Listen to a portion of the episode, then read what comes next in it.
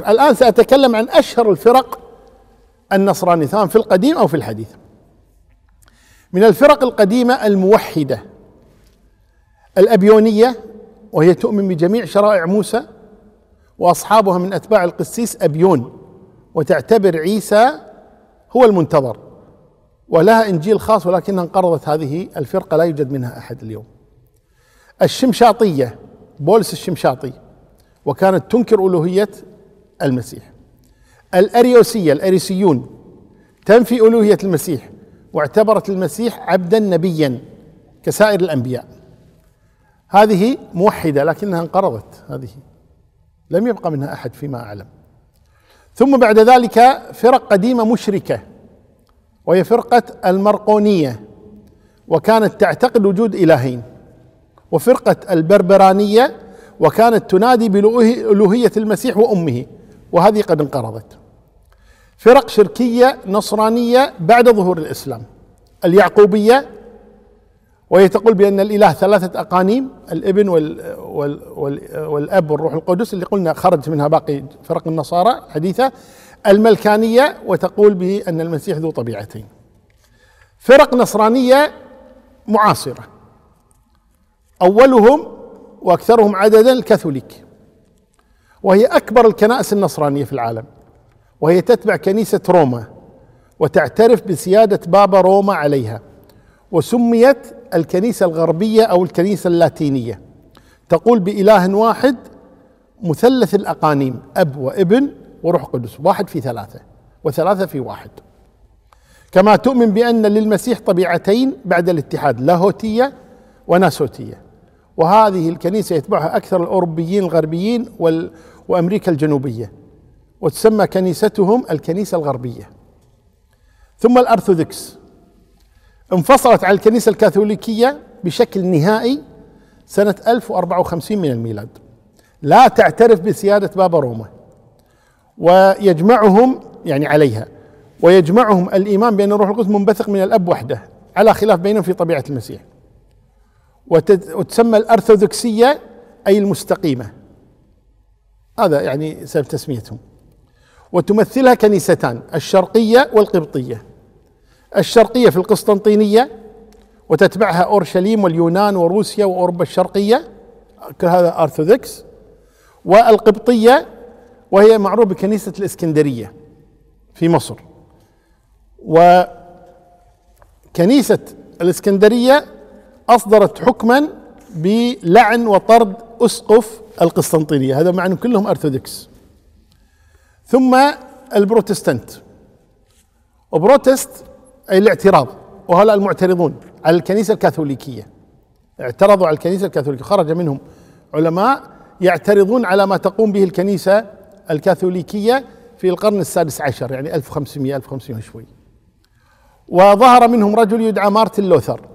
في ألمانيا ودعا إلى نبذ أوامر الكنيسة الكاثوليكية والتشكيك في مصداقية الأساقفة وقاد حركة تسمى الإصلاح الديني. فدعا النصارى إلى قراءة الإنجيل. وقال نحن نفسر الإنجيل. ليش؟ كان الإنجيل حكر على القساوسة هم الذين يفسرونه. فقال نحن نفسر الإنجيل أيضا. وقال ما في شيء اسمه صكوك غفران ولا في شيء اسمه عصمة البابا. فاعترض على الكنيسة وسموا نفسهم المعترضون أو المحتجون. فسموهم بروتستانت أي معترضون. ويقال لهم الإنجيليون أيضا. وهم نصارى طبعا يعتقدون بالتثليث ويعتقدون بألوهية المسيح وكذا لكن يعترضون على أن الكنيسة تمسك كل شيء وأنها تحارب العلم والعلماء. وليس لهم رئيس عام وأكثر انتشارهم في أوروبا في ألمانيا بريطانيا آه، في الدنمارك في أيسلندا النرويج السويد فنلندا. هذا ينتشر المذهب البروتستانتي. ثم تأتينا الكنائس المصلحة يسمونها. وهذه في اسكتلندا وشمال إيرلندا وسويسرا وهولندا وبعض كنائس ألمانيا.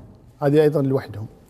ثم الكنائس الاسقفيه وهذه تتبع ملوك إنجلترا. ويسمى اللورد. ورئيس إنجلترا الملكة هي رئيسة الكنائس هذه الكنائس اللوردية هذه. هي رئيستها آه، ملكة بريطانيا دائما. ثم صهاينة النصارى. وهم الذين يعتقدون أن اليهود شعب الله المختار. ومارتن لوثر وأصحابه هم الذين دفعوا لهم هذا الأمر وألف مارتن لوثر كتابا سماه عيسى ولد يهوديا. وانتقلت الصهيونية هذه المسيحية إلى أمريكا. نتيجة للاضطهاد الذي وقع عليهم في أوروبا هاجر كثير منهم إلى أمريكا وأكثرهم الآن في أمريكا أمريكا الشمالية. وأشهر كنائسهم المرمونية يقال لها. المارونيون وهؤلاء في لبنان وهؤلاء كاثوليك شرقيون. وكانوا يقولون إن المسيح طبيعتين وكلام يعني هذا فقررت الكنيسة في أوروبا اللي هو الكاثوليك في روما آه، لعنهم وطردهم وإحراق كتبهم وجاءوا لقتالهم.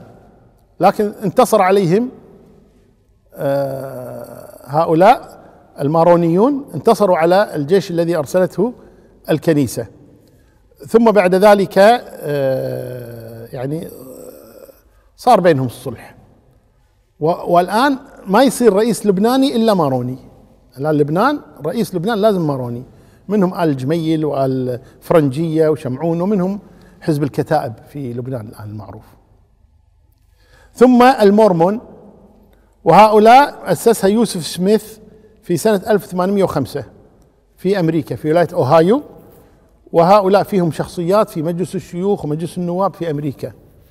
وعددهم قليل يعني قليل يعني بالنسبة لهم خمس ملايين تقريبا هؤلاء المورمون ثم الأميش هؤلاء وهؤلاء تعود أصولهم إلى أوروبا ولكنهم هربوا من اضطهاد الأوروبيين لهم وهي إحدى حركات المسيحية الإصلاحية وهي ضد التطور اللي يحدث الآن وكذا كذا تلتزم يعني قواعد الكنيسة القديمة.